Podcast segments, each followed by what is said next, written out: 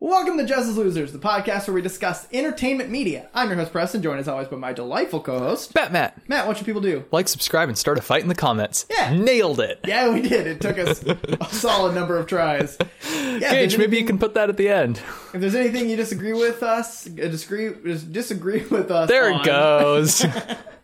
Uh, put it in the comments, whether it be on uh, SoundCloud or on YouTube or wherever you're listening or watching this. Yep. Uh, put it in the comments, and we will defend it to the death. yeah, just know this. If you disagree with us, you're wrong. If you disagree with other commenters, good. Yes, more. Blood. Yeah, that's Fun. what certified in the comments means. is Yes. We we want to incentivize the toxicity in YouTube Mm-hmm. comments.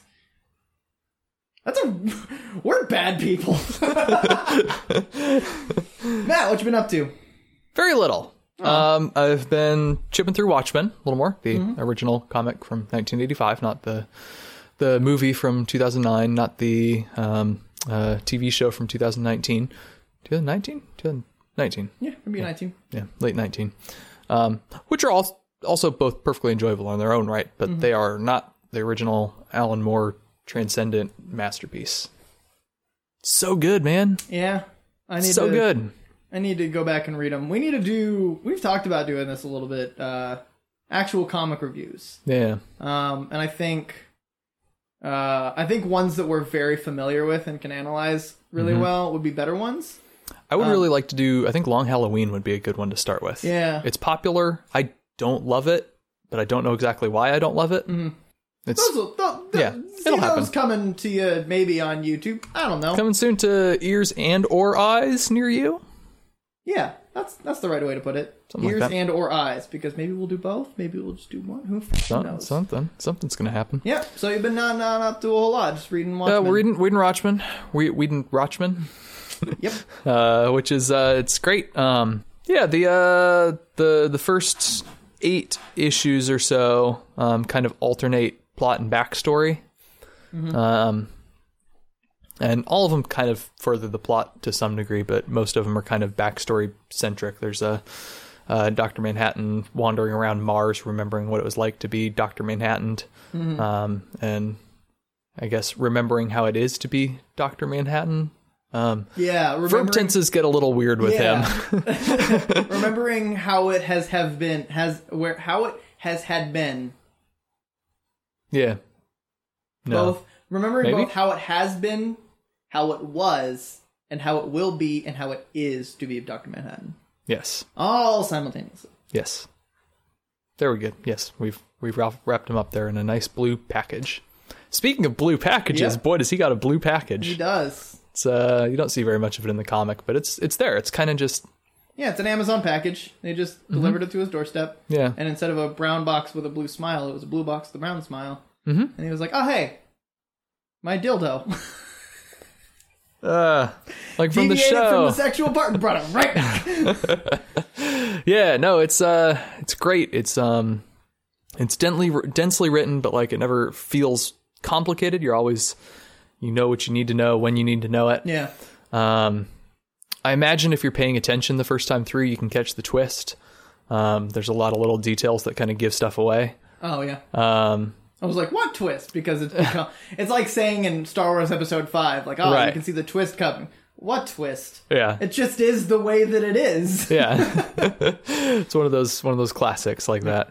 Um, just Actually, I don't think a lot of people know. I don't think because Watchmen is a it is a bit more of a cult property, um, which is a darn shame because it's great. yeah. It's awesome. It's transcendent. I feel like a lot of people watch the Watchmen show without having read or seen the movie, or I wonder if that did happen. because I yeah. you know they probably didn't get awfully far. I don't 'Cause know. after I mean, the first the- one, it was like The first couple episodes. Well, no, because then it does kind there's of. probably a point where they go, "I have no idea what the hell's going on," and Yeah. this is just it's just weird for the sake of weird. I mean, it does tell an interesting story, yeah. that you can i think it does a decent j- i don't know because I, I haven't i've read the comic before yeah. i haven't read it recently and it's and i didn't read all the inner stuff I think I think the problem is the ultimate point of the plot is tied into stuff that you wouldn't know about unless you've actually read the comic. yeah Th- it's one of those shows that it's it's a really good show, but a lot of people when it first came out were probably like, "Oh, it's a comic thing, whatever." And then like my my parents Mm-hmm. haven't read the comic, haven't watched the movie, but they know about this one HBO show that's really good, and I've definitely talked it up, so Mm-hmm. Yeah. they're gonna watch it. Yeah. But like having that part spoiled, like I recommend that they go back and watch the movie first. Like recommend you go watch the movie first because things are gonna make a lot Watch more sense. watch the comic first. watch the comic.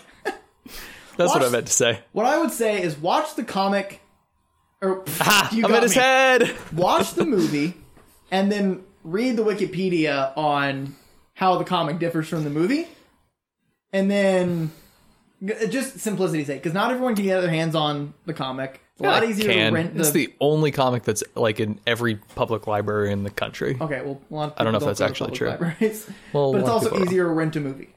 It's It's, a it's- that's- much that's fair. less te- like n- less arduous Yeah, task. yeah, but I mean, so much of the the themes and stuff are wrapped Yeah. up with like little But- nuances in the. don't be an elitist. They can watch the movie and get the plot, and then go back and look on on, the, on Wikipedia and learn how the be- how the end is different than the begin. Or the, But that's not the important part. The important part's all the little backstory nuggets. not for the show. Yeah, yeah, hooded justice and all that Oh, stuff. Yeah. yeah. that's really important. That's the whole point of the darn thing. Agree to disagree. No, disagree to disagree. You don't get to walk away from me with a disagreement like that. Well, given that we're at 12 minutes already and we've only talked about Watchmen, of I course, think like we should move on. seven of those were us trying to get the intro out on time. That's true. Uh, yeah. I've also still been reading Annihilation. I was really hoping to have finished it by today, um, but I haven't. I have about 20 pages left. I reread, so I know what happens. Yeah. I'm kind of realizing that this is probably a book where you have to read the entire trilogy to actually appreciate it, Mm. because it's almost deliberately obfuscating a bunch of stuff, and you're Mm. like, I feel like if I had a better sense of what was actually going on here, Yeah. I'd appreciate it more and I'd kind of understand the themes. But it's just like it's slippery; it's hard to grasp Mm. onto exactly what it's getting at, and it's it's interesting and it's challenging. But at some point, you're like, is there actually substance there? Yeah. you don't really know. And I, I had that same problem with the movie. It's like, wow, this is really pretty. I'm thinking about some interesting things. The music's really cool. I don't think it means anything, Yeah. at least not at, above like a superficial level. So I don't know. I'm excited to read the the rest of the trilogy subsequently, but Cool. we'll we'll see. Um, I had been doing something. Oh, I remember what it was. Um, I've been listening to the music of a guy named Grandson per your dad's recommendation, actually. Oh, what? Yeah, Oh.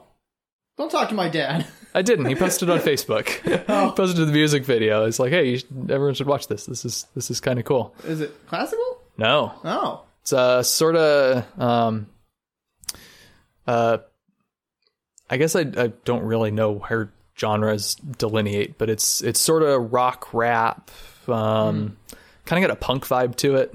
He's a weird angry little dude. Um, it's really the best way to describe him. What was his name? Grandson, Grandson. all lowercase.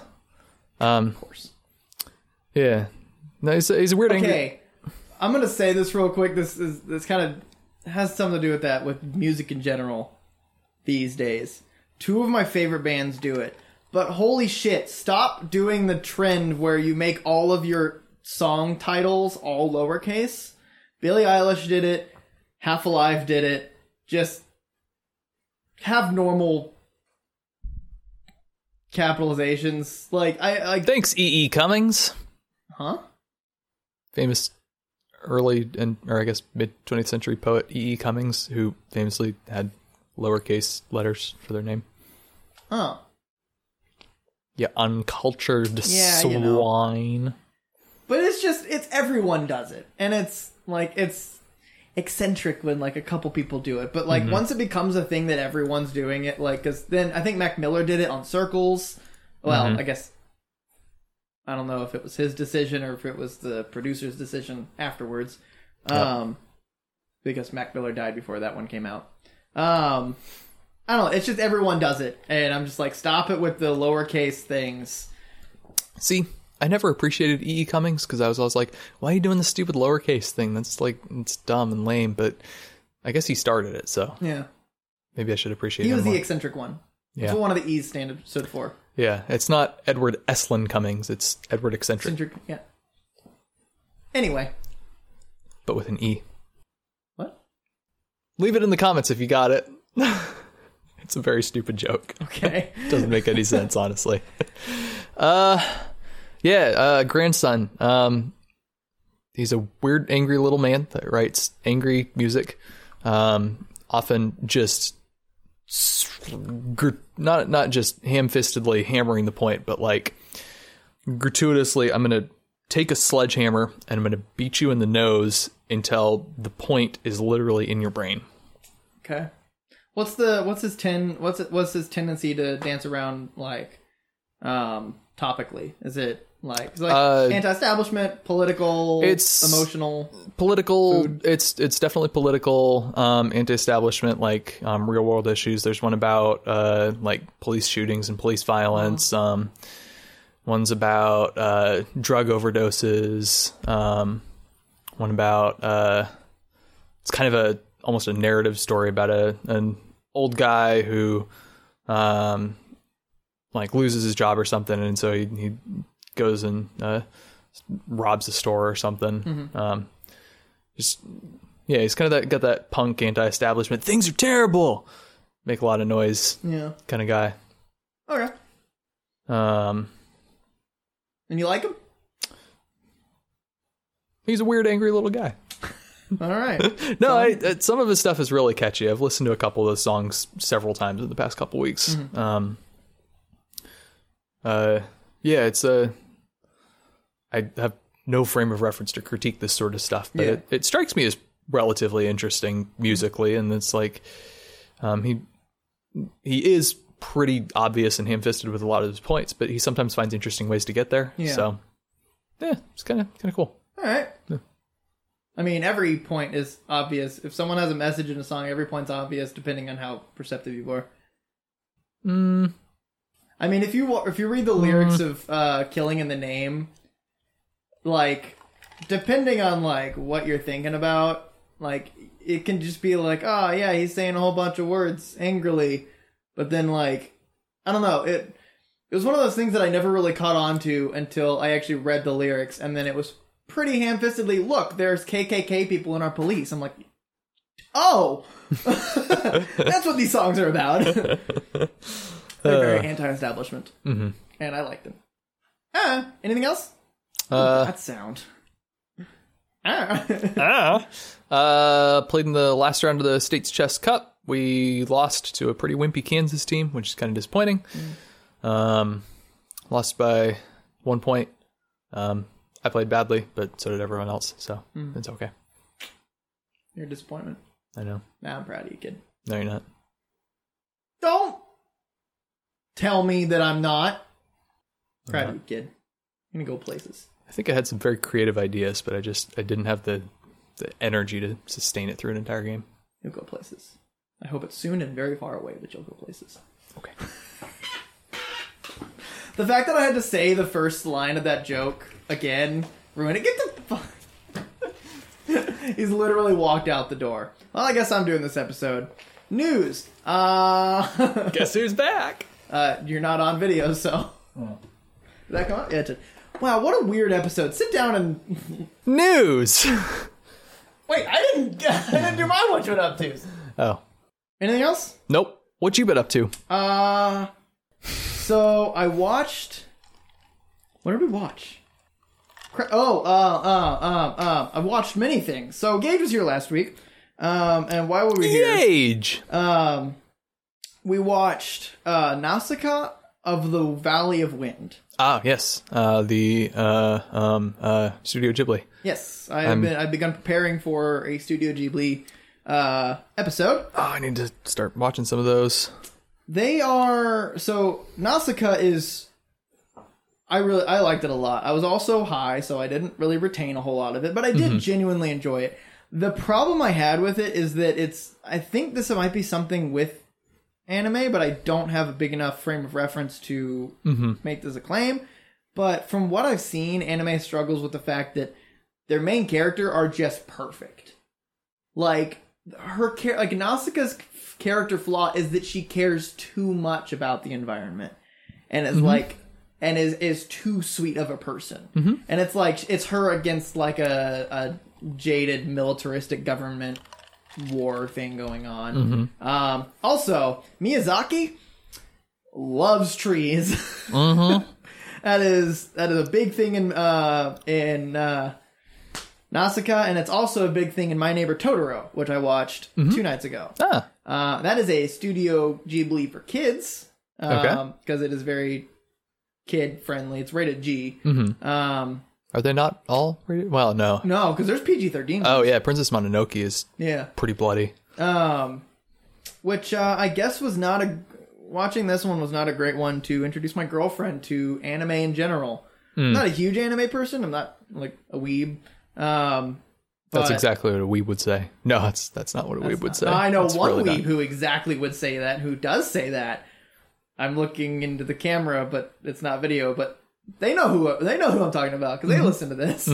Um, but uh, it it's very carefree and like child friendly, and it doesn't really suck you in. And it's like two little girls, and also. It's really interesting how Miyazaki can do so many mo- movies about little girls and not seem like a pedophile. so like it's I don't know. It, it's kind of wholesome. Um, but uh, my neighbor Totoro is I found it hilarious actually because it's like the neighbor Totoro. So basically, there's this girl, like these, these this family, um, where the father's professor and then two young girls who move to the country, um, and it's them kind of like finding their place. Their mom is sick and in the hospital, mm-hmm. um, and while exploring the younger one comes across a some sort of forest spirit neighbor named Totoro. And Totoro is hilarious. Is just Snorlax but f- a fuzzy bunny. Um It's a good combo right there. and it's it's really amusing um and it's just it's it was very different cuz a very different perspective between me and my girlfriend cuz my girlfriend is an older sibling and I'm a younger sibling. Uh, And one of the things about the two sisters is that the li- little si- little sister follows the big sister around everywhere and does everything the big sister does, which you as an older sibling might also understand the irritation of that. well, honestly, me and my brother like we would go to extremes to do opposite Yeah, stuff. I guess that's some like I think I think it's different with well no, cuz I would kind of do that too with my sister. I would kind of like try to do I would actively try to get him to do the same things as me, so we could actually like bond. bond and do sibling activities. Yeah. But, Uh, when we were watching, I was just like, Haha, this is kind of amusing. And my girlfriend was like, this is so annoying to watch because it just brings me back to when my brother would just follow me around all the time. um, but no, it was, uh, it wa- I don't think it was a great introduction to anime because it was so very just like, okay, in my defense, I chose Studio Ghibli because they're not particularly like they're a little thought provoking, but you don't have to think during. You can sit down and enjoy it. Yeah. And my girlfriend did say she was tired and she didn't want to think during the movie, so that pretty much like nixed most of the movies that I want to introduce her to. Mm-hmm. And so I was like, well, let's do one that I haven't seen yet. This one looks fun. Mm-hmm. And I was just like, eh, you don't have to. I'm watching it. I'm like, you really don't have to think for this movie. There's really not a whole lot. Like you can delve into it and talk about. Oh, yeah, I'm like, sure.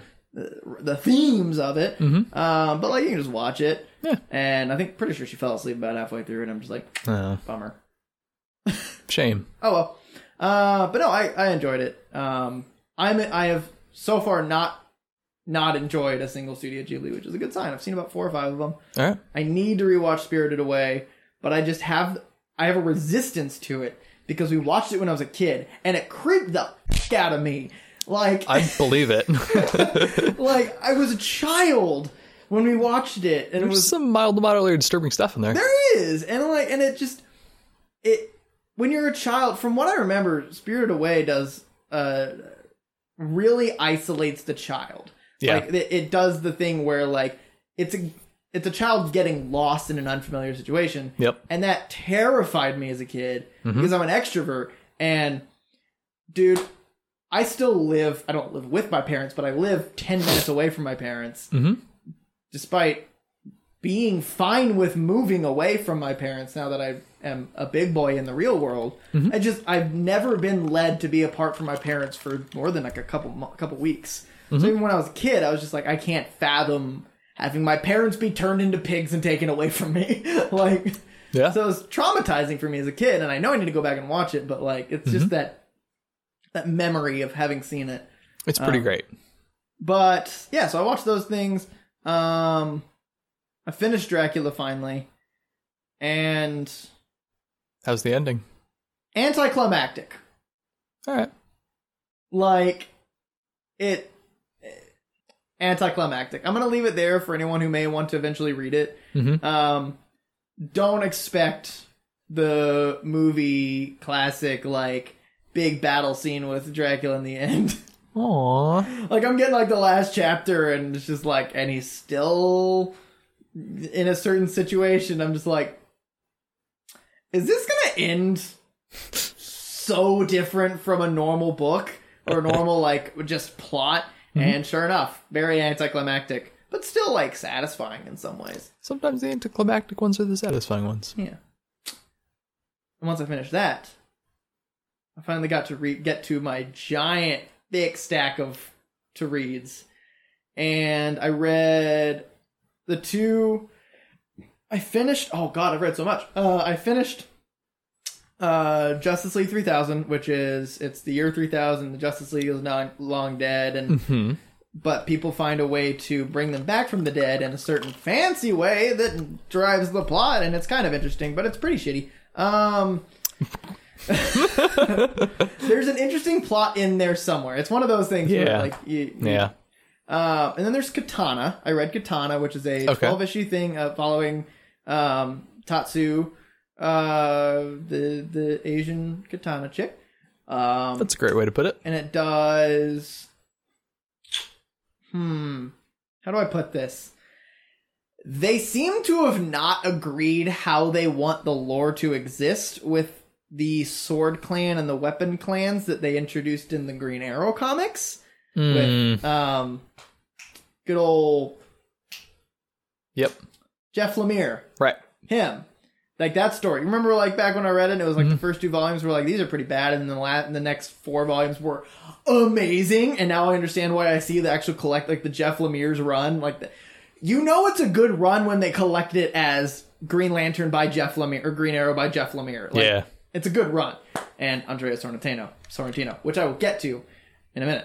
Um, and so it, it was- there was just differences in the lore that I don't know when they placed it, but it doesn't matter when they placed it if it's they introduced these parts before that happened in the Green Arrow run or after. But either way, it just didn't line up. It wasn't like oh, this is just like a less less revealed version of the ultimate thing. It was different.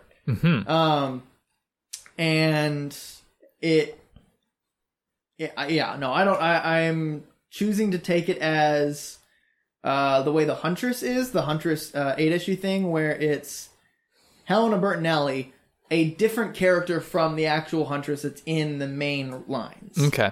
Um, I don't think that's how I intended it to be, but it that's how I'm taking it, just to preserve my knowledge of what actually exists in the lore. Um, Fair enough. but also the writing. So the writer is is an Asian female, so I'm glad they did it justice. All right. Uh, I believe she's actually Japanese. Um, could be incredibly wrong. What's but her she's- name? I don't know. I I looked it up. Uh, she is actually primarily a journalist, um, and she's done a little little few things here and there. Um, I don't like the way the pacing is god awful. The story is kind of interesting, like the mystery and the reveal and Mm-hmm. the unraveling of the mystery and stuff like that. Um, and the characters are interesting, but the pacing is just weird because it seems to jump weeks at a time, but doesn't give time tags or location Uh, tags. That's always really unsatisfying. And it's just like, wait, where are they? How long has it been? Like, how is she healed? It's just the the pacing and even the dialogue pacing feels uncomfortable, where they're like saying things, and it kind of it su- suffers a little bit from, um, I think it was Keith Giffen. I can't remember who wrote the um, first run of or the first volume of the Green Arrow, where the uh, the dialogue takes longer than the panel remotely indicates. Um, Yeah. and so there's a couple moments of that, but uh, overall, it was a pretty entertaining. Like, it wa- they took some new liberties with the Soul Taker sword and stuff like that. Okay. Then once I got through that, then I got to read Aquaman and the Others by Dan Jurgens. Hey. I've learned a new thing about my opinion of Dan Jurgens. Okay. He has interesting story ideas, but his writing style is stuck in the 90s. Oh. Because Aquaman and the Others. So the Others is, is like this team that existed before Aquaman joined the Justice League. Um, that there, there's uh, Yawara, which is a she kind of has a spiritual connection with the with the Brazilian rainforest. Um, there is uh, prisoner of war who uh, he actually he the souls of his brother he was in the military souls of his brothers that died with him are with him. Like he's with he has the the spirits of the souls, so like they can actually talk to him. And his whole thing is that he uh, I'm ignoring the ice in your mouth, um, clearly by pointing it out. Yep. Um, he goes around like he goes to their families and talk, and they can kind of like embody through him to talk Okay. to their families. So he's just a really, really specific medium. yeah, yeah, basically. All right. And that one has that one has some really interesting plot threads that play through to the second half of the the two books. Um, what I know, I'm gonna go when I'm done talking. Oh. Okay. Um, and so there's there's those two. There is Vostok, who is a Russian military or Russian guy who was trained for the purpose of isolation, so that he could live on a moon base. And uh, he lived on a moon base so that he could be the one. He's a he's a cosmonaut. He's trained to be a cosmonaut so that he can go out and survive the the isolation of space alone. Like Luther, except that wrought irreparable psychological damage to him Luther from Umbrella Academy. Oh, oh yeah, yeah, yeah, yeah, yeah. Um, I was thinking like the uh, Idris Elba Luther, and I was like, Oh no. what? or Martin Luther. Also no. Um, so there's them. There is uh, who am I drawing a blank on? There's the seer who kind of changes the role, um, but she um, Saye, uh, Muslim character, which is always nice to see Muslim characters handled, not being a terrorist. Um, and she's uh, she's the younger sister of the original seer, um, that an Aquaman obviously. And I'm drawing a blank. If there's, I think there's another one, but I can't. I'm it's oh, uh, uh, uh, uh, the operative, who is a super old guy Hmm? Mm-hmm. who is just like the CIA, CIA on steroids. Like he's Okay. like that kind of guy where he's just like, and he he knows how to do like break and enter and like all like the crazy espionage. He's the espionage guy, he's just James Bond. but older and way more willing to just people over. So he's a cynical, hardened old James Bond that used to be Sean Connery in the '60s, but now he's grown up and gotten old and bitter. and he's gone rogue, but like real rogue, where he doesn't actually have any loyalties to any any organization. Sounds good. And they're all really really interesting characters with really interesting dynamics and like a Yeah. lot of interesting stuff that can be done with them that kind of was done with them. But like the dialogue and the way exposition is done is just like from like the 60s where it's like Oi. ah yes with the power of my mighty staff I can do this like s- stop talking and just do it. yeah.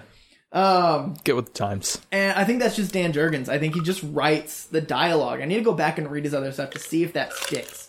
Because now I'm able to, having read more comics and gotten more uh, more critical with reading comics, I'm able to actually kind of see that, see through things. And I'm curious if the rest of his stuff is like that. I need to go back and read The Death of Superman and see if it's like that. from what I remember, the death of Superman, and I've read about the first six pages of the death of Superman. It seems like he was writing an awful lot more words than he really needed to to convey what the actual Mm-hmm. Exactly. thing that was going on was. He is way too loquacious for what he needs to be doing. Like, uh, Loquacious, I like it. That's a it's a good solid word right there. Oh, that's well, yeah, that's, that's one of my favorite words. It was when we learned it in like sixth grade. I was like, Mm-hmm. "That's me." it was just, like very talkative, and I'm like, "Me." I think I'm pretty. Actually, I'm pretty sure I actually did that in class. Um, but uh, yeah, no, it, there's interesting stories, and there is an, it Mm-hmm. is an interesting story. I actually enjoyed it. If I could put myself past the expositional dialogue. Um, then you look at the- what's Is the it is it something that would be adaptable very well? Yes, I was actually thinking about that because I've been thinking about that a lot reading this kind of stuff. Uh, Reading Dracula, um, Yeah. I was like, how could I, how is this stuff that's adapted?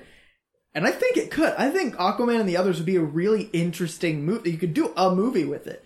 Um, th- I it would need to be a sequel where they introduce the characters early on, Mm-hmm. uh, earlier in the movie or early uh, in a previous movie. So I don't think they can do it with Aquaman 2 Mm-hmm. Um, but no, th- there is an interesting, a really interesting dynamic with it. Mhm. Um, that I I was gonna try to rate them with my movie scale, kind of like my Okay. opinion. Okay. Uh, so three thousand is a is a three. Okay, Justice League three thousand is just lines up. Not Three thousand three. uh, Katana is a five. Eh, It's like ah! okay. I- I read if someone's if we're gonna do an episode on Katana, I'll go read it again. Um, Aquaman and the others is I would put it about a seven, honestly. Okay. At least the second volume. I think the first volume has some issues, so that's more of like maybe a six, five or six. Uh, but the second volume, having let us learn about the characters already, like this is the second movie with them in it. Um, it's a seven. That's uh, it was thoroughly enjoyable. Um, Yeah. and and it did some really good reveals of the characters. The prisoner of war, one of his dudes, like really plays a part. Uh, it- it- it's an interesting book. If if I were to get someone to read a bunch of Aquaman stuff to learn a lot about Aquaman, I'd be like, if you get through them all, you could read this one. Like you read the Peter Okay. David, you read the Jeff Johns. Mhm. I don't think there's really any other ones. He doesn't have a whole lot of pivotal ones. Um, For what it's worth, Watchmen's a twelve. okay. so a 10. No, a twelve. okay. Um, and then I've begun reading uh, Batman Ego. Ah, yes, I Uh, saw it I on was- your on your table. A little tired when I started reading it, Mm-hmm. and the first few pages are really hard to read when you're not like cognizant because the dialogue's in cursive. Yeah, it's the the Batman from the like year one style where it's Yeah. And I was just Yeah. like it took it took me a while to read the first like four pages because I'd have to keep rereading it Yep. to like okay I got all the words now I'm gonna read the sentence like Yep. that. like do like a couple passes to get them all yeah, it's like trying to translate a foreign language almost. yeah um, and I'm very excited to see I'm only about like six pages in and I'm really excited to see how they bring that to um, Batman uh, with just like the him being like I- what am what am I doing like what is this like is this is this worth it um, which is going to be a great story to be told in the Batman movie Yeah, and I am super stoked to read the rest of my stack because I bought two more books. yay! What'd you buy? I bought Ed Brubaker's Criminal Cool. and or the first first volume because I'm continuing my trend of buying the first volume of great stories, and then maybe eventually I'll get the rest of them. Yep. And then I got um, uh, I've been seeing this shit all over Instagram because I follow Andrea Sorrentino, uh, Jeff Lemire, and Andrea Sorrentino's Gideon Falls, which I, I have hear been is very- amazing. I've been very interested in that. and I love the two of them, and I love Ed Brubaker. So I Yeah. was just like, I was Gage wanted to go to uh, Wizards, and so we were just there, and I was like, well, I've got to buy one, get one 25% off. Might as well just get two small ones, and Sure. let's do her small. So I just like put them right under Batman Ego, so I can continue to wait until I have the full set of the uh whatever his name is, the Green Arrow run, the big Green Arrow run. Jeff Lemire. No. Oh, the big one, like the big one from big one. where it was like it was in Vertigo for a while because it was like, hey, let's just do adult content Hmm. because it was like it was back when I'm gonna I'll talk more about it once I've read it, but it was basically like, hey, uh, we got this character that is really goofy. This is Green Arrow. I'm Robin Hood, ha, ha, ha, ha. and no one wants to write anything. And it was around the time when they like it was the it was the bust, so they canceled a whole bunch of lines. This guy came along and he was just like, what? What if I just wrote like this three issue run that's just like for adult readers, and Mm-hmm. that's where Longbow Hunters came from. And everyone was like, "This is damn amazing," and they were like, "Hey, you want to write the next five years?" uh, how am I drawing a blank on his name? Uh, I'm googling it. I'm gonna punch myself. Yeah, Uh, look up Longbow Hunters, you'll get it. While you're looking it up, I'm Mike gonna... Grell. yes, Mike Grell, yes, that's who it is. Uh, yeah, so I'm excited to read it. Uh, I showed you the stack. I'm gonna, t- I'm- I'll actually take a picture of it and put it on my story. It's funny because I guess it just must have been the way that he was writing and didn't really have faith that they were gonna let him keep writing. Uh huh. So he started. He wrote the first one. It's three issues. That's the Longbow Hunters. Then he wrote uh, the first first few issues of his run of his um, of his run, and was probably not setting up any large runs. So it's only about like four or five issues. I don't know how many exactly, but it's a small one, about the same size. And then like he's like, all right, I've got a little bit more time. Like I'm gonna build a bigger story. So like, and they usually bunch them in Right. and little uh, storylines. And so the next one's bigger, and then he's like, "All right, I got a little bit more space." I'm gonna, and then they're just like, "Yeah, we'll keep renewing your contract Yeah. for longer." And the stack, every book just gets bigger and bigger. foop, and I foop, got foop. seven today, and it's the same size as six. So I'm wondering if it's gonna like even out to that thickness. Mm-hmm. So we'll see what happens when I get eight and nine, which are on their way. cool. But yeah, no, I'm real. I'm so excited to like. These are the ones I've been excited to read because it's it's the trend I do with with buying and reading comics is that I buy a chunk of the New Fifty Two stuff, which has some good things in in there, but also has some pretty slogs. But I'm like. If I was doing what I'm gonna do with Rebirth, like post 2016, I would cancel like most of my list, but I've set out early on to I made the spreadsheet like I'm gonna finish I'm gonna get all of the new 52 that exists. Like, yeah. That there are some collections that just don't exist. Yeah. Um I'm gonna do it. Okay. So like I have to slog through the Justice League 3000s, through Yeah. the Static Shocks, remember that one? Ugh. That's a I think I think that's a one.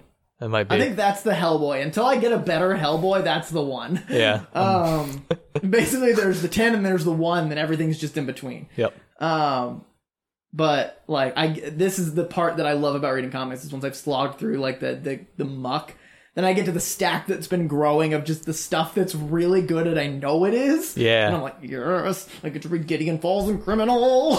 Yep. um, so yeah, that's that's what I've been up to Cool. Yes. and Good. listening to a lot of lo-fi because my workflow at work has moved from doing my job description to my degree, Mm-hmm. which includes lots of data analytics and Actually, I have to use your brain. no, Oh.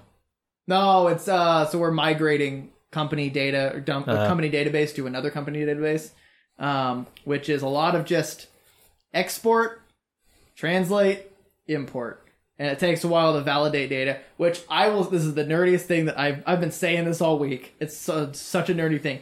Validating data is one of the most satisfying things in the world because you, you're just like, hey, does this work? And it's like 50,000 errors. And I'm like, awesome print error report all the same error like there's like it's just three pages of the same error and i'm like ah like fix that like just change that variable and then you send it back and it's like yes three errors and i'm like oh yeah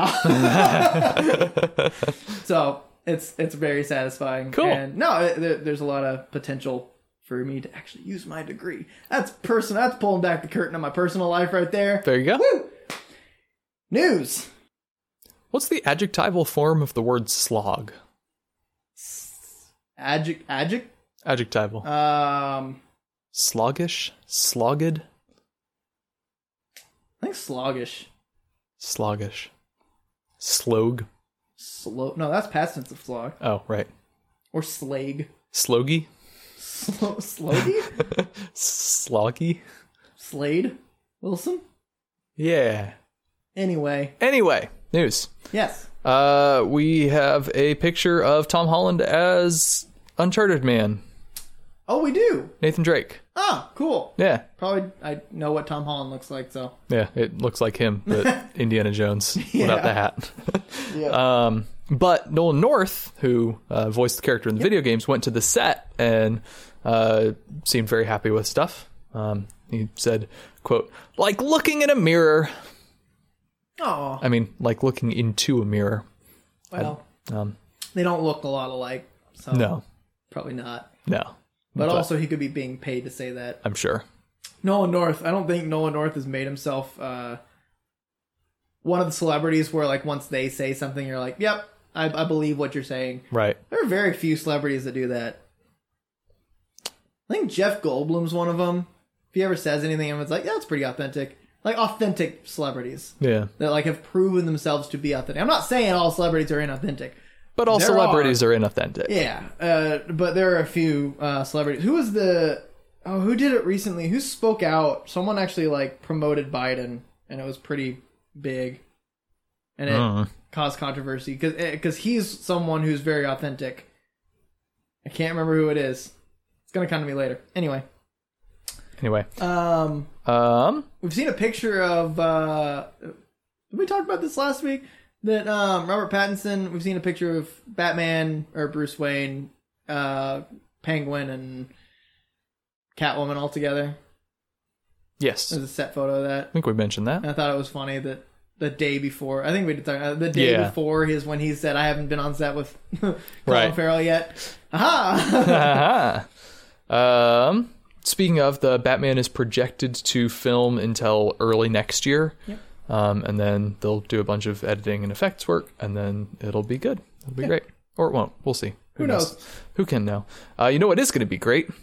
Zack Hmm? Snyder's Justice League. That's the Don't official know. title. It's the I know official. what the news is. it's the official title. I know what the news is. You know what the good news I- is? don't want to talk about it. Jared Leto's back. Oh. Probably my just a little like a little inclusion in the nightmare sequence or something, but we'll see. Damn it. Yeah, uh so good. Awesome. I thought we were done with him. I'm still weirdly excited for this. I'm not. Cool. Good to know. The thing is I am one I am 98% supportive of preserving the artistic vision of the creator. I'm probably like a solid 70%. but not Zack Snyder. he he is able to bring someone else's artistic vision to somewhat satisfactory fruition. Unless did you're he- Alan Moore. Boy, did he really do justice to the Guardians of Gahul book series. Did he do those? He did one movie based on those. That I, I couldn't remember if there was multiple. I'd never watched it. I never watched it. Oh, Books are pretty good, or But at least they were for 300's good. fourth grade me. Watchmen's good. Like he can Mm-hmm. do those things. Yeah, Soccer Punch is arguably terrible. haven't seen it. but it's also his original con- like it's tell his brain no tell his his his his ability his directorial ability yes but tell his creative brain no because Mhm. when he has explicit like source material he makes good movies but when he frankenstein's which i've talked about Yeah. several stories that don't fit together. Mm-hmm. Well, okay, that can fit together, but in very particular ways and require a lot longer time of establishment. Yeah. It, it just doesn't work, and that's why I'm not excited for this. People were like, "Oh, yay! Like we're finally getting Justice League, like the Zack Snyder Justice League, and it's preserving artistic vision." It's like if we're preserving an artistic vision that is not like good. Yeah, but I mean, you're you're trying to tell that to the people that think that Dawn of Justice is a masterpiece Yeah. because it's got themes or something. It doesn't. Doesn't It pretends to. mom? Don't take moms. Protect mommies. If God is all powerful, then how can he be all good? There's something where Oh, Lex was Luthor that says him? that. There's something where Lex Luthor says that. Yeah. I thought that was Neil deGrasse Tyson that said that. Oh no, it's. Uh, I mean, it's a that's 200 year old Oh, or okay. 2000. It's an old philosophical paradox, but Hmm. Mark Zuckerberg says it in the movie. Ah, yes.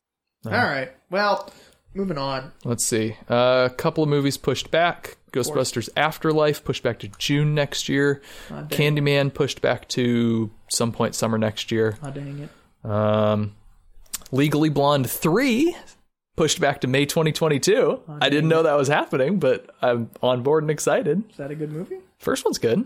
Second one good? Haven't seen it. All right, then. Yeah. First one's really solid. All right. Perfectly enjoyable. Okay. This isn't like a condescending. All right, you're wrong. I have no frame of reference, so I'm just going to let you say your things. Fair enough. else? Um, some good news. Fast and Furious is ending. The- F nine. Uh, no. 10 and 11 are going to be a two part conclusion. Oh my god! stop doing that. It's okay. They're bringing back uh, Justin Lin to direct. Um, I'm so sick of that. Stop with the two part money grabbing shit. yeah, I mean, that really peaked with Twilight. It was never good. No one ever said that. Like no, no, like self-respecting person when it comes to movie stuff has thought that this was a s- a smart idea. for the Avengers content. Infinity War, Avengers Endgame. Those are not. It's not part one, part two. Kind of is. It kind of is, but it's but they're both pretty self-contained movies. It's- yeah, it's true. Although I rewatched Endgame and I realized that it's basically if you watch the last 15 minutes of any movie, that's really all Endgame is. It's the Yeah. last 15 minutes of the big old movie that is the MCU. Yeah. So, but also I I am I was also kind of miffed when that one happened too. Yeah. Like they just wanted a bigger fight scene. Like honestly, they Yeah. could have uh, like But- the, it. uh, I mean, if But I you wanted- cheered with the rest of us when that bigger fight I scene did. happened. I did, but now actually thinking about it, looking back, like it didn't need to be. Sometimes Because it boy, doesn't. that movie was all fan service. yeah, sometimes it doesn't matter what you need, though. yeah, It matters what you want. but also not every damn franchise And- needs to do a two. Well, no, and, and I, I, I'd stand by Harry Potter. I think, I think Harry Potter made it work. all right, I'll give you that one. That one's fine. Hunger Games sure didn't. Probably turned what would have been a pretty solid movie into two You average know ones. what I do like when they turn one book into three movies. yeah, Have you ever seen the um the pitch movie pitch meeting with screen from Screen Rant? nope. I don't like Screen Rant, but you should watch some of their videos. He's got like 250 of them, and it's just one guy, and he's like he's pretending to pitch a movie to the executive, Okay. and they're pretty funny. Every single episode has one point where it's just like, um, not at all, barely an inconvenience. Uh, and basically like, oh, like it'd be, uh, I imagine it'd be hard for them to do this. Not at all, barely an inconvenience. Because, like it's just, I mean, and he does it with good movies. He did it with the original, with the actual Lord of the Rings trilogy. He does it with like all of the Marvel movies. He's got 250 movies, and they're all music. I literally watched like 20 of them today. They're all really fun. I recommend uh, that's something I've been up to. I've Okay. been up to. I recommend go go just watch. Yeah. I don't like Screen Rant in general. I don't like listicle companies, but that's just one guy doing just a bit and I think he's got his own channel that he does some fun stuff, but it's just it's funny. It's like have you seen Godzilla King of Monsters yet? No. Oh, well, there's one spot where like it's a a really important piece of equipment and a girl that's under close guard. And he's like, and then she's gonna go and take the equipment and get out of the facility. He's like, oh, I bet that's really hard because of security. Not at all. Barely an inconvenience because she literally walks up to it, picks it up, and walks out. Like it Makes sense. and there's like the funny recurring joke of just like um uh don't you think that they should be doing this? No, because I'm the writer and I don't want them to be doing this. like that kind of thing. It's like, don't you think that it would make more sense if this person didn't do that? And he's like, no, but I want them to do it. But shouldn't they not do that? Because it makes sense for them to not. No, but I, want- I'm the writer and I want them to do it because the p- plot. Right. And it's it's really funny. Very good. I think you'd like it a lot. It, Yep. it really condenses down to about three minutes, just everything wrong with every movie. Mm-hmm. Um, but actually, like plot wise, and not Big the, picture, sorta. Yeah. Mm-hmm. Yeah. and not like the cinema sins where it's just like twenty minutes of credits or beginning credits, like that kind of stuff. Yep. It's like genuine. Yeah. Anyway, Anyway, um, news? well, I just I had a thought that I'm really grateful that we don't live in a world where Miramax did the entire Lord of the Rings trilogy as a single hour and a half movie, and then The Hobbit got split into three two and a half hour movies, because that would just be unlivable. yeah. Uh. that almost happened. I'm so glad that Peter Jackson had a backbone. yeah. At least the first time. That's the first time. I maintain that he He kind of got had a- railroaded into it. He did, yeah. He didn't. It's not that he didn't have a backbone for Hobbit. It's it's just not something that he cared about. So Yeah. he didn't want to have a backbone. Like he cared about Lord of the Rings, so he stood up for what he believed in. But like when you're fighting for something that you don't give a shit about, I can't blame him for not having a backbone.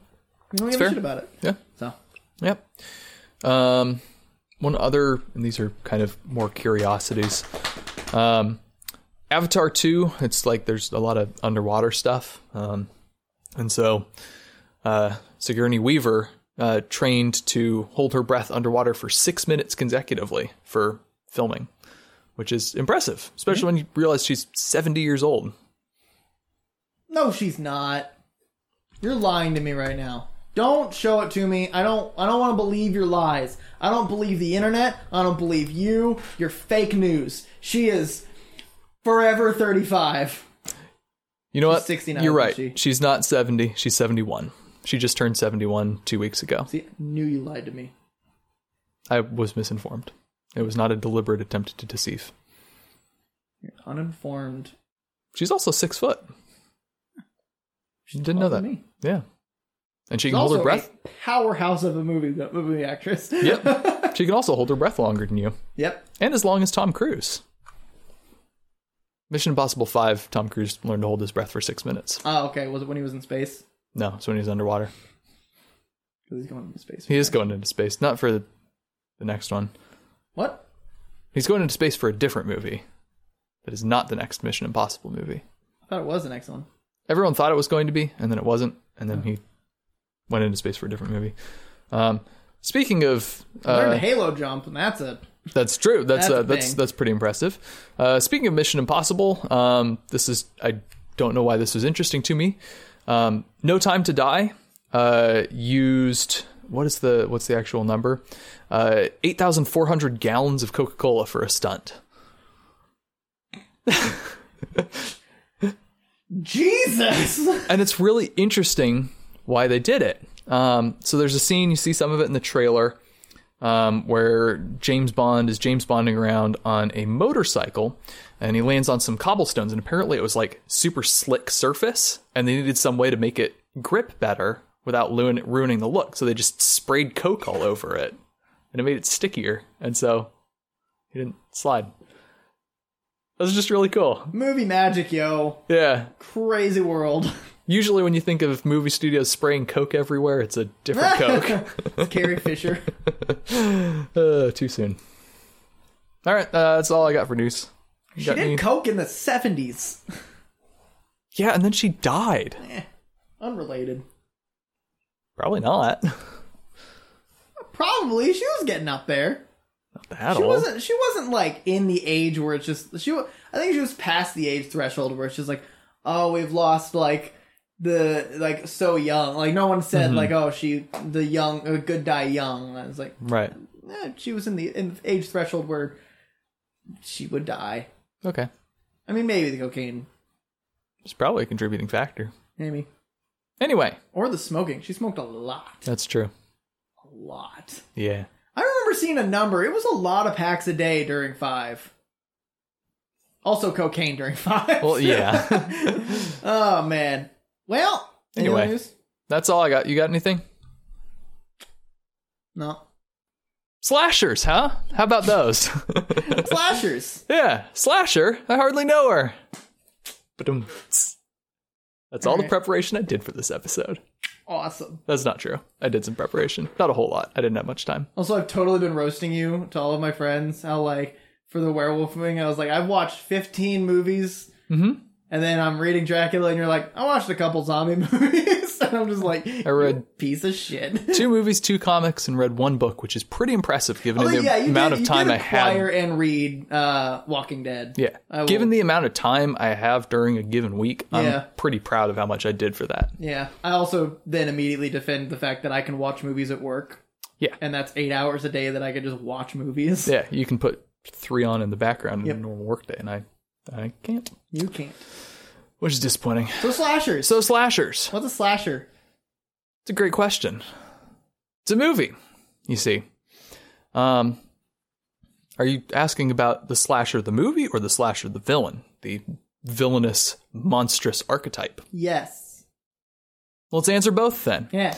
Um, so a slasher movie is a movie that features a slasher. Slasher being the villainous monster's archetype. Oh man, I love it when those definitions do that. Where it's just like What's a slasher uh, villain monster's archetype? You ask. Why? It's the star of a slasher It's the movie. star of a slasher movie. I hate it when it's just like uh, a word I know what it means, like sorrowful. Like Mm-hmm. what does sorrowful mean? And it's like ah, full of sorrow. I'm like you piece of shit. We've said an interesting fallacy here. We said the, the slasher is the star of the movie, and they generally aren't. They're generally more of a background force of nature type of monster. or are they? Or are they? These are the questions we're going to apparently be asking today. Yeah. it's like I prepared a whole bunch, but then you just asked this question that has now put me in a corner, and I'm going to. I'm Um, uncomfortable. This Backtrack, isn't backtrack, this, backtrack, backtrack. this isn't in my talking points. No. So, slasher movie is it's one of the most recognizable archetypical layout. Like this is exactly how the plot works. You have a small group of people, often conforming to very particular archetypes and stereotypes and just almost caricatures in some cases. Um, Cabin in the Woods does a really good job of laying out what those are. We'll get into that in a minute. Um, and they are typically trapped in an enclosed location, um, or not, if not trapped necessarily, then at least there is um, some some reason that they are in a particular location, a particular setting, be it um, a sorority house, re Black Christmas, the original one, and also just like so many other slashers. Uh, small group of people, isolated or at least well defined location. Um, faceless murderer picks them off one by one. Not always faceless. Not always faceless. Friday the Thirteenth is a very faced woman. It's true. Um, actually, Nightmare on Elm Street is kind of Oh, yeah. the, the classic unexample of that, where the villain you you see him right from Hmm. the start, basically. And that one, that one kind of does some different things. It is a bit of a twist on the genre, I think, because I mean it's it's early ish, 1984, um, relative to I guess the uh, modern conception of the slasher Uh-huh. um, but it's still kind of at the point where it's you start doing some different things with the genre and Yeah. kind of see where you land. I know you've got points, but I want to just interject. No, with a go for it. I tangent. don't Uh, have that many points. I'm honestly so, just gonna kind of wing You this and stream mentioned of consciousness. faceless, and that I think that implies that it is a it- it's a character that you get nothing. I I think the faceless physically, yes, Mhm. where we don't see their face typically, Mhm. but I think in the I guess I don't think metaphysical is the right sense. And, and Probably it's not. spiritual Spiritual sense yeah, they're not faceless because like for a lot of the slashers so jason like uh the Mhm. shape uh like you get their backstory and also the mask becomes their face like jason's not faceless because we can see the face yeah. uh like the the mask Mhm. uh we get a little little happy jason that little pimp jason Yeah, I But, guess I guess faceless in the sense that they are not humanized. They are but um, sometimes they are they're like with jason he's like I, he drowned in crystal lake and now Mm-hmm. he's just out to murder virgins or some shit freddy was a was hunted as a pedophile but he actually wasn't what was the deal with that he was he was yeah so like i mean he was he was mob justiced and yeah um came back to haunt the children of the people who tortured and murdered him. and michael myers i don't remember perfectly but he wa- he had a traumatic childhood wasn't it Uh, no, he was just a psychopathic murderer from the start. The opening scene of Halloween is actually this is kind of a spoiler, and it's I know it's like a forty year old movie at this point, but it's really cool if you haven't seen it. Um, it's POV of someone like prowling around a house on Halloween night. Um, and you see a, a teenage couple inside, and they're starting to get a little frisky, and they go up to the bedroom, and it's it's all done. Um, I think just as one continuous long take, or there might be like some obvious hidden cuts. I'm not remembering exactly. Um, and you see them go up to the, the bedroom, the door closes, and they have the fastest sex ever because the, the like the thing follows them up, and they open the door and they're already putting their clothes back on, which I guess is true to form for teenagers. But um, and that then goes in here i'm done Whoops. And then it's uh, first person perspective of them getting murdered. And then um, the thing goes back out of the house and um, the police turn up and then it pulls out of the perspective and it's a six year old kid. oh, I didn't know that. Yeah. Yeah. And that's Michael Myers. He's just, he's been deranged from the start. He came from a normal suburban family and just decided to murder her, his, his big sister and uh, her, her teenage lover. Um, the Romeo to her Juliet. No. No. I hate when people use Romeo and Juliet. It's like, ah, that's so romantic. It's like Romeo and Juliet. It's like, Have you read the play? Did you, you know what happened? It's like when people say like uh, when people are like oh like Joker and Harley are so cute together. Ugh. Dude, remember when I was like on a month rant about that when with Yeah. Halloween like two years ago I think. Yep. I was losing my mind. Yeah. Because every time I see people be like, oh, we're gonna be Joker and Harley, it's just like, man, you're romanticizing a not good relationship. Yeah. Hannah and I are going to go as Batman and Batgirl and have that creepy relationship. no. How's that sound? uh, yeah. Um, so I think Halloween is kind of it does it well in the sense that it doesn't actually humanize them. I think the ones that don't humanize the the killer, the slasher, tend to be more effective. Um, my pick for the um, just the the hands down best slasher of all time is the original Black Christmas, which is a criminally underrated movie. Um, came out in 1974, four years before Halloween. Um, so it legitimately was one of the inspiring motivating forces behind John Carpenter Why did I hear recently that it's bad? because there have been two bad remakes. Oh, that might be it. Yep. There, I mean, there have been bad remakes for every slasher and its cousin. Yeah. But um, yeah, Black Christmas is like it is literally faceless killer um, in the sense that we get some first person perspective at some point, but we never see it. Hmm. We never see who it is at all. Mm-hmm. Yeah. We hear his voice, um, and we see some of the stuff he does. We don't know anything about him as a person. Um, we get some hints in some of the stuff he says. So basically, the plot is um, creepy guy sneaks into sorority house around Christmas um, and secretes himself in the attic. Um, and then uh, he had prior to the start of the movie been making creepy phone calls to the house, um, saying sexually explicit things and um, violent things and stuff. And um, some of the girls, led by, uh, gosh, what's her name? Uh, original Lois Lane, Oh god. Uh Kidder, Margaret Kidder, Margaret, Um, Margot Kidder. Uh, I'm blanking on this. um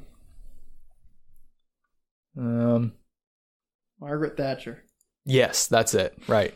Uh, let's see. Uh, Margot Kidder. Margot. Yeah. But with the T, Yep. Margot. Margot. I mean Margot Robbie. Right. Margot Robbie. Uh-huh. right. Uh, yeah. So Margot Kidder is kind of the um, uh, promiscuous, drinks a lot, smokes a lot, foul mouthed. Um, she kind of eggs him on when he calls, just because it's like, oh, it's a creepy prank call. Let's Yeah. uh, let's try to get in his head or mess with him or whatever. Um, then he ends up going to the house and starts picking off the sorority sisters one by one. Um, coined a lot of the original tropes. You know, the they're getting picked off one by one. The call is coming from inside the house Oh. is just a masterful scene like in the actual movie itself Mm-hmm. the way they do it is super cool um it's got the a, a couple of the archetypes um that cabin in the woods kind of lays out and breaks down specifically it's just it's really good and i think part of its effectiveness is the the mysteriousness the the literal unseen threat to Yep. make a call back to our to our tension Uh, Anxiety episode there yeah. Um, we don't know who this guy is. We don't know what his deal is exactly, and that's part of what makes him so terrifying and unpredictable. Um, original Texas Chainsaw Massacre kind of has the the same thing. Like you you s- see Leatherface and you see the horrifying cannibal family. You don't really know what they're all about. Like, okay, they're gonna eat you, but why? How did this come to be? We don't Yeah. understand that incomprehension, that that face in, of um, just the unimaginable violence. It's just it's we don't get it, and that's part of what makes it so scary. So that's one thing. That's one thing. I want to double back on all the tropes. So do you have like Okay. a list of like the tropes that happen in slashers? Yeah, so I have the uh, a list of the five archetypes as laid out by the acclaimed masterpiece Cabin in the Woods. Okay. Um, there are, in order of this particular list, the virgin, the scholar, the athlete, the whore, and the fool. I meant the like the tropes. Right. This is one of the tropes that these archetypes exist. Oh, okay. I see what you're saying. Okay. Yeah, this is one of them. Um, so there's the virgin or the final girl, which is, I guess, kind of a trope in and of itself. There's always the um, pure, morally innocent girl who escapes to the end and survives. Um, often she is driven to a point of moral compromise or violence along her journey. Um, see, Character arc. yeah, see Halloween, and it's usually just forced out of self defense. Yeah. Halloween. Um, Black Christmas actually does it in a brutal way. Um, Alien, honestly. Ripley told you she was coming back. Was she a virgin? No, it's uh, she's more of just a classic final girl. Oh, okay. Um, she's not explicitly virginal, and this is this is before the tropes had really locked into place. Mm-hmm. Like you think about the original Black Christmas, the original Chex's Tex, Chex's Chainsaw. There you go. Max's Tainshaw Massic Max's Tainshaw Tain Tainsaw Chassaker. yep, Worth it for the joke. was that a joke? Nope. Okay. Uh Alien, um, even Halloween, they don't really have those tropes except for the the final girl. Mm-hmm. Um, the one girl who survives um, due to their moral purity. I think this might this might play into having those tropes is that we will all connect with one of them somehow Okay. because they're all very different. So like, so list them again. Uh the virgin, the whore, the athlete, the scholar, and the fool. Okay. Got So- it. Nailed it. Didn't even have to look at my phone. So if you think you're a smart person, you it, like you're basically like the fool's. I think typically a pothead if, for a lot of the stuff. In uh I mean in Cabin in the Woods, definitely. Um I think everyone can. it- It's one of those things that like you have.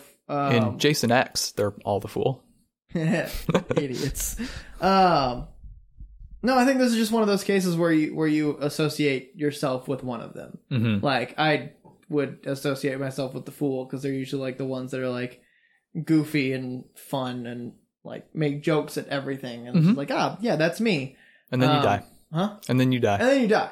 But like that's the thing is that like it, except for being a virgin, there's That's me. typically a punishment for each of them. They're Yeah. somewhat like you die somewhat related to your thing. Like yeah, a if you're the football f- player might die with a football going up his ass or something. or uh, to to break it back to bring it, make it a little more archetypical, and um, I'm using that word a lot today. you um, I mean, that's kind of what the It's four good- episodes are about. yeah, it's a, it's a good useful word. Uh, it serves my purpose, but I need to think of a, a useful cinnamon cinnamon, Simonin. c- cinnamon rolls. Man, we really didn't. We're not warmed up.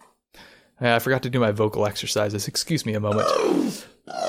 Me ma Red me ma leather, me yellow leather. me ma me Red ma me leather, me yellow me me leather. me me. Leave that engage. No, the the athlete is typically like the classic alpha male jock type Jock, guy. Um, very masculine, very handsome, very confident, and fatal flaw is going to be hubris Yeah. and he's going to be driven to ruin by his own uh, crazy recklessness. Right off comes right before the fall. Yep. Sometimes the literal fall if you're watching Cabin in the Woods. Hmm. Pride, hmm lust. Yeah. Eh. Those are the only two that have like direct correlations. Yeah. I love playing with that kind of stuff. Like the one thing, like uh, this is just a tangent with in No, I- game. I, bet we can do this. um, with in game when Black Widow died, how all five represented one of the s- stages of grief. Mhm. That shit's so cool to me. Like just when you like that's crafting your your your plot Mhm. and crafting your characters, and they all made sense for each of the people. Like Mm-hmm. Tony was kind of like detached. He's like, I mean, yeah, it's just the thing. Like Cap's always thinking strategically. Like Mhm. Hulk is smash. Like it all Yeah. made sense. Anyway, um, so pride and lust. Okay. You got Fool, which is Um, gluttony, sloth, Nah, maybe Sloth. maybe Um, who's the? the scholar. I don't think that was really that great of. Like, th- there's the two main ones, but I think But we got one for Wrath, the killer himself.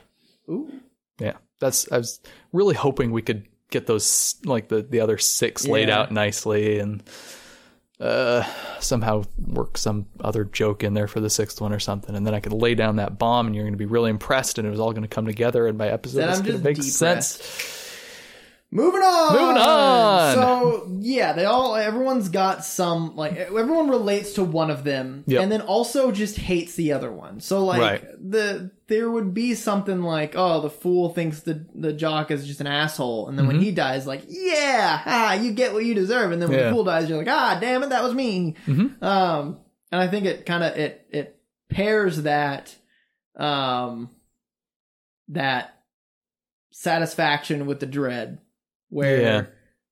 like you feel good that someone got what's coming to them but then you're immediately going to get yours too right um You raise an interesting point. Why is it so often in these movies, especially the the less good, more schlocky ones, we find ourselves rooting for the slasher in the first place, rooting for this karmic punishment? i think it's th- that's a really interesting thing that we talked about with uh jason x which is like may come out i don't know uh eventually but It's a fun movie. the thing with slashers is like with- well with jason x specifically is that there was no protagonist Right. because they couldn't the, the movie didn't didn't decide if jason was the protagonist or the actual character's the protagonist hmm and so for halloween uh, jamie lee curtis is the protagonist Right.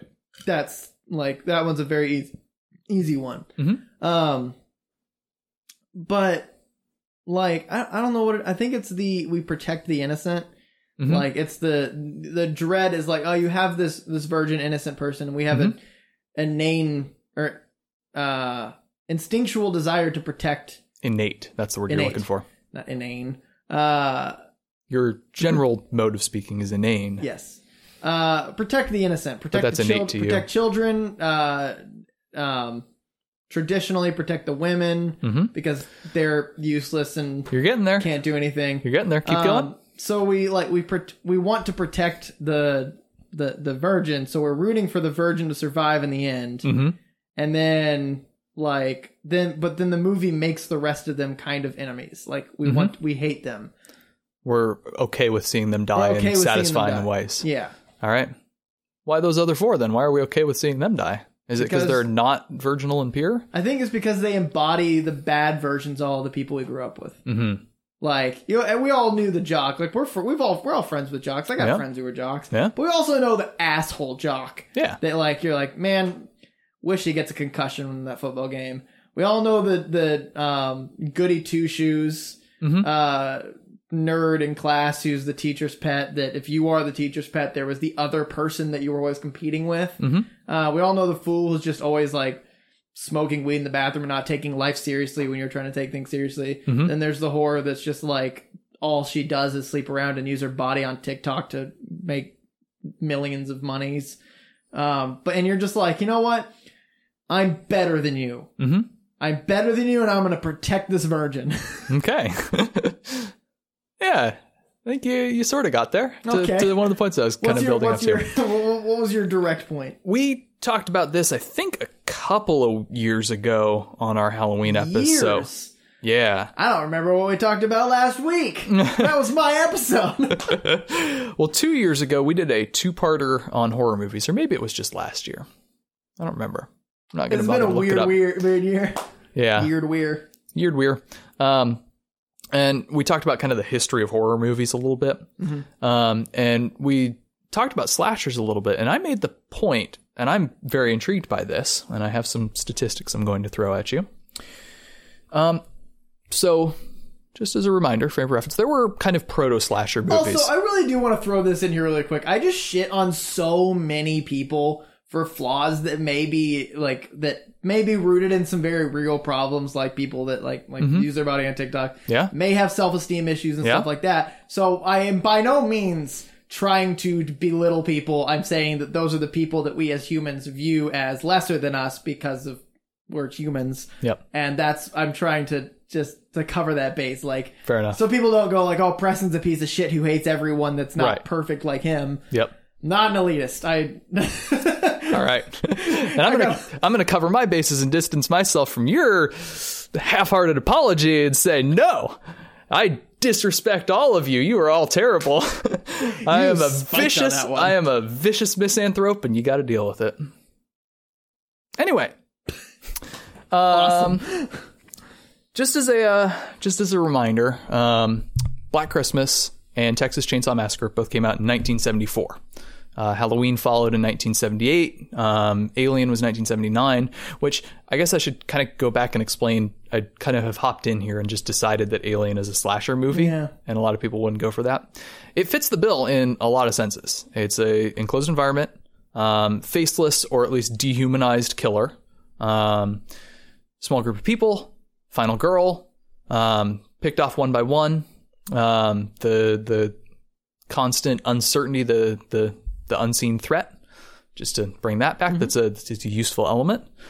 Um, it and then a bunch of lackluster sequels. hey, Aliens is pretty good. Good. And then the rest of them. haven't seen any of the others except Prometheus. Boy, did I see Prometheus. Anyway, your point. My point. I had a point. You did. Where did it go? Um, Alien fits enough of the slasher archetypes that I think it's useful to talk about it in terms of a slasher just with different window dressing. Yeah. Um, added in there. Um, Jaws is sort of slasher esque, I'd say. Um, there is a dehumanized, faceless killer picking people off, but it's much less of an enclosed space. There's not the, well, there's kind of the final girl. We can call Roy Schneider the final girl, Yeah. except there's two of them that survive. So, Did they get a better, bigger boat? no, Oh, no, they had to swim. did they? Yeah. I don't know how that movie. I haven't seen the movie. I saw Jaws 4D. You poor thing. I didn't. That Oh, paid I for did. Michael Caine's house. What was he in? Michael was he in Jaws 4D? Uh, I think it was Jaws four. Um, this is a, this is a, oh, Jaws 3D is the okay. three is the D one. Yeah, uh, Jaws four, Jaws the Revenge. Um, Michael Caine is in it for some reason. Um, he famously said, um, "Boy, I hated that movie. I haven't watched it since it came out, but it paid for my house, and so I'm okay with it." anyway, So slashers. slashers. Uh, 1974 were kind of the two first examples of the genre. Those kicked off Halloween, which a lot of people recognize as like the first uh, modern slasher that is widely culturally aware. I mean, Texas Texas Chainsaw people know about, um, but Halloween is kind of one of the or examples. Um, and then you've got Friday the 13th in 1980, um, Nightmare on Elm Street 1984. So early to mid 70s is kind of when it starts. It starts to pick up in the mid 80s. I'm going to give you uh, year by year the U.S. murder rate per 100,000 people starting in Uh-oh. 1960. 5.1, 4.8 in 1961, 4.6 in 1962, 4.6 again, 4.9, 5.1, 5.6, 6.2, 6.9, 7.3, 1969. Now getting into the 70s, 7.9, 8.6, 9.0, oh, 9.4, 1974, 9.8, and then ticked down slightly to 9.6 in 1975, um, where it would remain for a good chunk of time in the, the low to mid, well, high eights to low tens, spiking at 10.2 in 1980. Notice anything interesting? The number 69, two years in a row. Nice. Ah, yep, that's a pretty obvious one that I'll have to point out. That's a that's a very interesting one. That murder rate spikes in the late 60s. Slasher movies start really appearing in their most modern iter- iteration in the early 70s. Yeah. I theorize, We've talked about this before. We did talk about Movies- this. Movies reflecting. and we actually talked about this exact point two Yeah. years ago on our Halloween episode. But since we're kind of doing a soft reboot of the show, I feel Yeah, like I we can can do it again. reuse my old points. I just did the Japanese girl. Katana's in your head. yeah, um, yeah, no, we there's a, a very clear spike in the murder rate, um, and there's a moderate delay, but it's like it's the right amount of time where people will become culturally aware. Hey, this is not just a one or two year thing. Murder rate is up, and it is up to stay, and it's still climbing. It's uh, enough time to start becoming a legitimate societal fear. Mm-hmm. Of course, entertainment industry is going to react to that. Yeah. Of course, I mean, you're going they- to get stuff that's concerned about random interpersonal violence. they started getting stuff like Ex Machina happened, like that kind of stuff, a little, a few years after like AI became a very real thing. once we started becoming aware of it. Yeah. Yeah, and then like I mean, space travel stuff really became once we started like Traveling to space. traveling and like landing in space. Then the rockets went up and everybody wanted space toys. Toy Story 2? No? Okay. I tried. Yeah, no. Um you haven't seen Mindhunter yet, have you? Uh there's a very interesting scene early on in the first season where the main character um I always want to call him Holden Caulfield, but that's the guy from uh, Catcher in the Rye. Holden something. Um, Holden Holt. Holden Holt. Yes, that's him. Played, interestingly, by Holloway Gustav Holt. Holt. How have we not done that one yet? We have we have reached the peak of that joke. Ugh, That is the peak of that joke. We can no longer. uh, I think we have to kill it we now. have to kill the joke. All right. Rest in peace. Rest in peace. That joke. That so many people. You're gonna have to go back and Yeah, I'm watch, gonna like, have to- listen to yeah. so many episodes to get that joke. That's okay. It paid off for the three people that have stuck with us. yes. uh where was i going i was going some oh um mindhunter early on in first season there's a scene um where so mindhunter's kind of about the guys who first coined the term serial killer and started to figure out what these guys are all about what serial killing is all about um and they're like it's a couple of fbi agents that become cynical and just kind of shocked and aware of uh, a trend of random violence, um, violence that's not motivated by greed, lust, pride, sloth, envy, wrath, the usual go tos. Um, gluttony? Yep. Did you kill someone for gluttony? Yeah, you ate my pie. I'm gonna slit your goddamn throat. You know, I bet it's happened. Yeah. Oh, yeah. I've done it. Isn't that what the Red Wedding was all about anyway? No. Okay. I may have misinterpreted that scene. um, no, just this sudden, like, I don't know if it actually happened or if it just people be- started becoming aware of it, but in the early 70s, just random interpersonal violence, Yeah. violence for violence sake, violence for the sake of you're psychologically deranged and want to hurt people. What was happening in the 60s and 70s? Civil unrest. That's what. Yep, there it is. Yeah. So you got people. I was thinking more like Vietnam, but Uh, Vietnam is a symptom of a larger, Yeah. larger disease there. Um, you had uh, MLK um, civil rights, but then the MLK assassination in the late '60s. You had the um, like the Detroit race riots in 1968. Um, you had uh, oh, I don't remember all of it. Mm-hmm. Um, Kennedy assassination, and then the other Kennedy assassination. Um, just so it was a bad and messy time. yeah. Um, good things came out of it, and a lot of bad stuff came out of it. And a lot of people looked at things that were happening and saw moral degradation, um, got hippies and the counterculture and um, down with the man kind of spirit. Um, and a lot of people were like, this is, this is not good. This is, this is a problem. We need to protect the innocent virtues. Came back. Hey, That's where the I'm guessing, kind of theorizing out of my butt here, um, that this the the other archetypes are all representative of some form of moral degradation.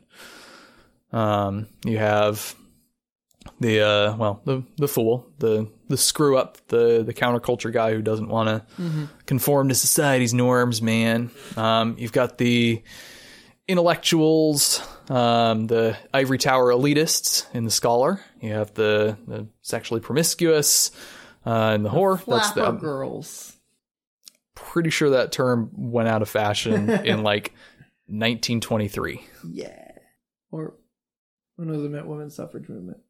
1920, Actual, wasn't it? actual amendment was passed in 1920. yeah. So probably before that. Maybe was- 21. I was feel getting like- mixed up because it happened either a year before or a year after the only guy to ever die during a Major League Baseball game. Like, exactly, to the date. My head is full of s- some really weird and random I, trivia. I, I just want to dwell on the fact that your knowledge of women's suffrage is dependent on a baseball fact. I was really into baseball when I was like nine. I wasn't into women's suffrage when I was nine. Moving it was on. more part of my formative experiences, and we're not moving on because I feel the need to defend my love of baseball. I love baseball. Shut up. It was less about your love of baseball and more of like the fact that you know a very important part in our history and in women's rights. Hey, at least I have a mnemonic for it. Do what? At least I have a mnemonic for it. That's fair. I, my mnemonic for alcohol is 18 and 21. Right? Oh, that makes a lot of sense. Did Actually, you not know that? I mean, I knew I'd never put that connection together. I knew all of those pieces of information, just not in that order. We've gotten really off topic, haven't we? This we is really fun. have. Uh, and the the athlete is, I guess, almost sort of a self indictment of, hey, maybe not everything we have done in the past is good necessarily. Maybe um, sort of this cocky, swaggering alpha culture has been destructive in its own way. Um, so all these forms of moral degradation are destroyed by their own flaws, and the virginal innocent is protected, but because of the violence, she is often corrupted and coerced into participating in the violence. Um, the good slashers often leave things somewhat ambiguous as to whether she actually will survive into the future. And it's, uh, you know, I, I think it is very much just a reflection of the zeitgeist. Yeah. Um, it's a it's, it's what people were afraid of at their most base elemental level: interpersonal violence, societal degradation. Uh, that was kind of the the big point I was trying to build to there. Um, we could really, I mean, we could go into all of the different tropes and Let's talk about some of the tropes. Let's okay. see let's see how some of the tropes can hit me play with some into- tropes. I don't know. You're the one that has the notes. Yeah, but I didn't take notes. Ah shit. um Slasher trope. Well, no, a good one is I mean characters making relentlessly stupid decisions. There's that Geico commercial that I kind of like where it's like, let's go Oh. came in the back. attic, They in the weren't showing basement. it for a while. Oh Why don't we get in the running car? No, we gotta go back to the chainsaw. Let's go hide behind the chainsaws. chainsaws. I think. Well, the one that really stuck out to me when you were listing the tropes uh, from Black Christmas is picking them off one by one, mm-hmm. and I think the the essence of that is being separated from the pack, um, which is terrifying. yeah. Actually, kind of harkening back to me talking about uh, Spirited Away, where like it it's the fear of being taken from your comfort zone, and like that's where you're going to get got. Is Spirited Away a slasher movie? Did we just prove that it has it has it has it has a creature literally called No Face, the faceless entity, and it's an innocent girl and it's an innocent girl who survives. who survives. She gets her parents back though, Yeah, and there are no lukewarm sequels. because Miyazaki refuses to do sequels. Fun fact. Good on him. Anyway, I think we just proved it's, a slasher. it's the fear of being separated from the pack. yeah, and- the uh, the isolation, the you're the old and the sick and the weak that's being weeded out. Yeah. And like none of the others really do that because so none of the other archetypes because Mhm. if a zombie horde's showing up, you have ten people, you're all gonna die. Yep. Um, you can have the vampire. Vampire does it a little bit where if they're gonna take you, they're gonna take you. But But that's that's more because the the we're interested in the vampire's perspective of they're sophisticated and they're Yeah. planners and stuff. It's not the random violence is going to separate you out and get you. Um, but it, it is the fear that like that they get taken the first time that they separate from the pack, which instills this fear of the the killer is sitting there and waiting Mm-hmm. and has time. Like it's me when I'm playing Assassin's Creed. When I'm sitting there in a damn hay bale for 30 minutes, again, super boring to watch, Mm-hmm. but like I'm sitting there watching all of the guards in their patterns and I'm like, okay, so when that guard hits that point, that's that they're completely vulnerable and I'm going to go and take like holy shit, Assassin's Creed just like flips the You're the I'm slasher. the slasher. yeah. Um, and it's just like the fear that they're sitting there and waiting. Because from the moment the first one goes, it's like, all right, they're in the house. Mhm. But you've got these people, and like, you know, as a viewer, what not to do.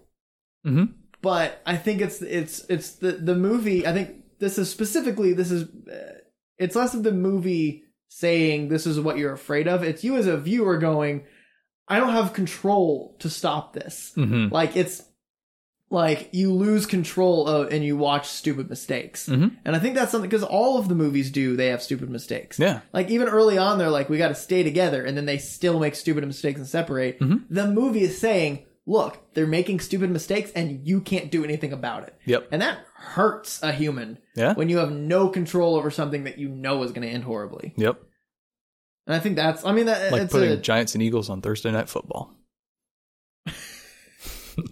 It's uh, it, like it's the visceral, it's the numinous fear of lo- lack of control.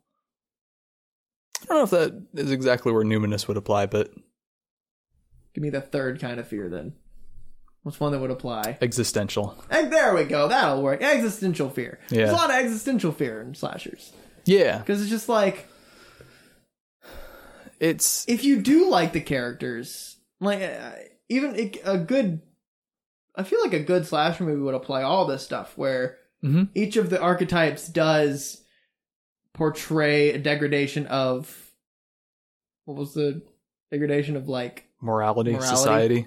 um while also making you like feel them like you you feel a little bit of every single one i think that i think a Mhm. good slasher would do that where you're like oh like i like this element of each of one each of them so i kind of relate to them while also making you look in inward on Mhm. like oh i'm a jock like this is me like my hubris is my Mhm. flaw while i'm also like a virgin and a whore because you can be both of those if you're a woman in our country for some reason. Mhm. Um, like you, you get all of that, so you're you're both inwardly looking, and then also, so now that you see yourself in every single character, Mhm. you're like, don't open the closet, Mm-hmm. don't go in the hallway, and they do, and you're like.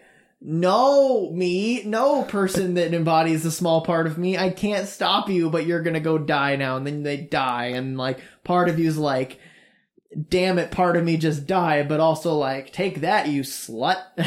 like, like it's it's a complication of of Mhm. emotions. Boy, I just was a realized that rant. Black Christmas nails it again. like you have, I, it's. I mean, this is basically the first modern slasher, Mhm. and you have rough approximations of some of the archetypes, um, but like they're. I mean, they're they have some legitimate connections Mm-hmm. to the the actual archetypes in some sense. They, you have a lot of people who have particular moral flaws and who can be boiled down to some sort of essential character elements, and you like them and sympathize with them despite their flaws, and it does hurt when you see them die. Yeah. Um, further slasher tropes. Uh, there's the um, well, in all of the inevitable sequels, there's the he's not actually dead, Oh yeah, which is I think that just plays to the unkillable. yeah, There's nothing scarier than a thing that can kill you that you can kill it. Oh no, you can't. yep, It can kill you, and you can't kill it. and it works at its best when it is played to some sort of ambiguity in the original movie. Yeah. Re Black Christmas, re original Halloween. Um, like okay, we've survived, we've won, but at what cost? Is it a a permanent survival? Yeah. What's going to happen here? Not like you cut off its head and it's just like, ah, I. I'm coming back. I'm growing another one because growing I'm another head. Jason.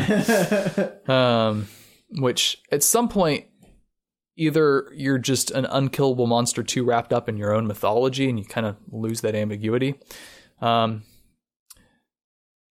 you either die a villain or you live long enough to see yourself become irrelevant.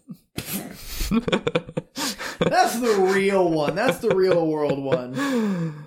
Uh, I have seen that you either either uh, die a hero or live your, live to see live long enough to see yourself become Sherlock Holmes meme nine times in the past week. me too, and I don't know why. I have seen it every. I've seen it on Facebook about four times. I've had two people send it to me in various ways. hmm I've seen it on Instagram three times. Like, Jesus Christ. Brie Larson for Sherlock Holmes? no, Probably not. no. You Oops. ever watched? We talked. We talked about uh, Brie Larson and her just uncharismatic personality, right? Yeah. There's like the Charisma Academy thing on YouTube where it actually breaks down how she is just she just does all the faux pas of being charismatic. I never watched the thing, but I listened to you tell me about it. Yeah, I didn't remember that until this precise moment. I don't like her. She's. I haven't seen Short Term 12, which is, or Room, which are kind of supposed to be her like oh, I don't know two. about her acting skills. Yeah. I just know she's she as a person is an annoying person, apparently, Fair enough. according to everyone that works with her ever. Yeah, I can see it. anyway, Anyway, I mean, can't be worse than Gary Busey. I've heard horror stories about him. I don't know.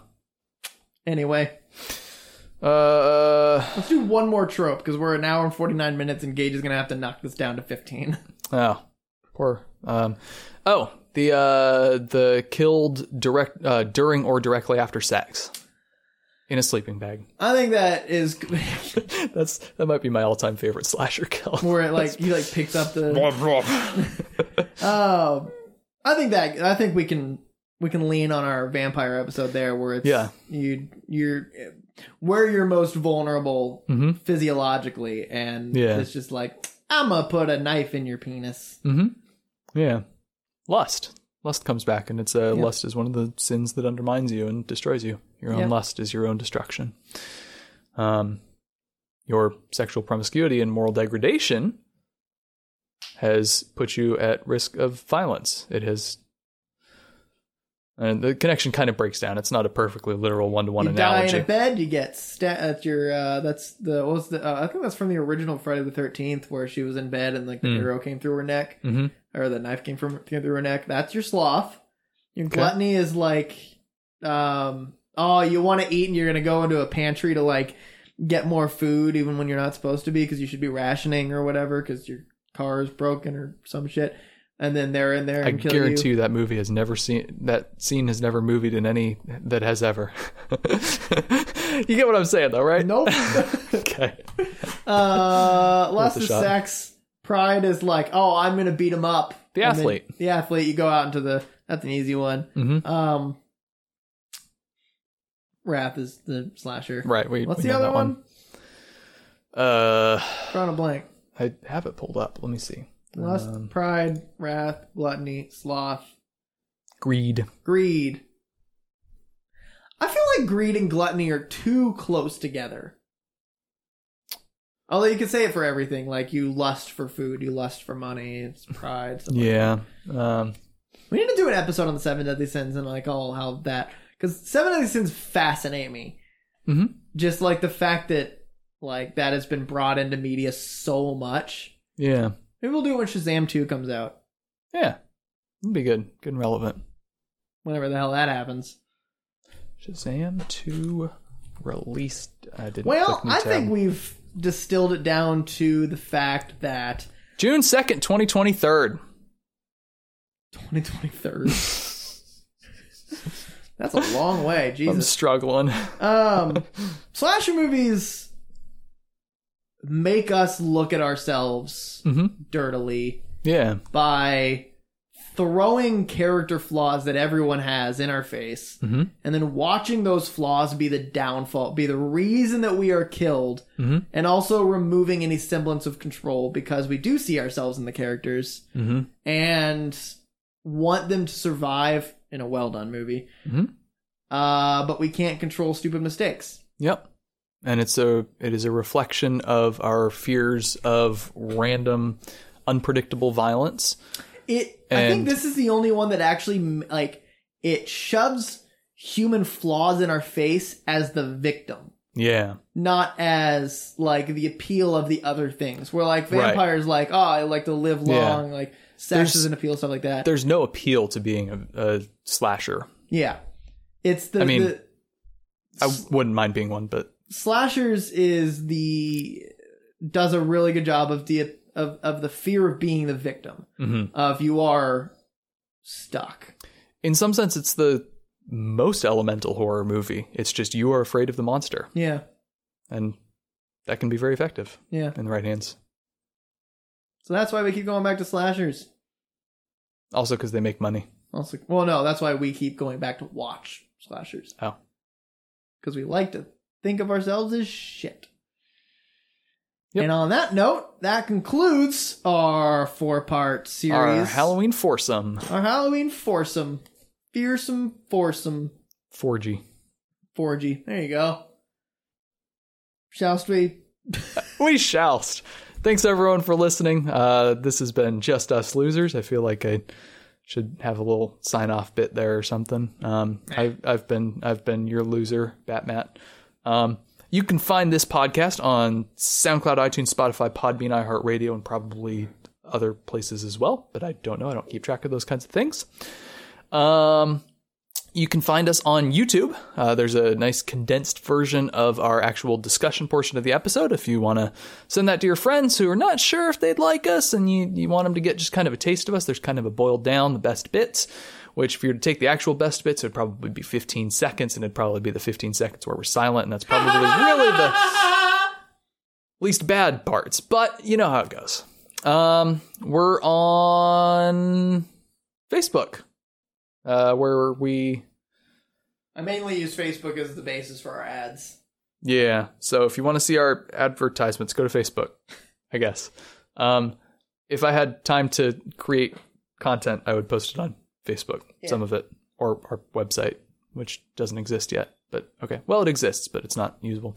Uh, not what I'm talking about. Uh, we're on Twitter at Justice Losers Pod, where you can tweet at us. Um, We're on Instagram at Justice Losers Pod, where that seems to be where a lot of the fan engagement stuff happens. We did a a poll on uh, episode topics that people would like to see. Yep. Um, we got some very interesting responses. We got a couple people that asked us to look at cold cases that have recently been reopened.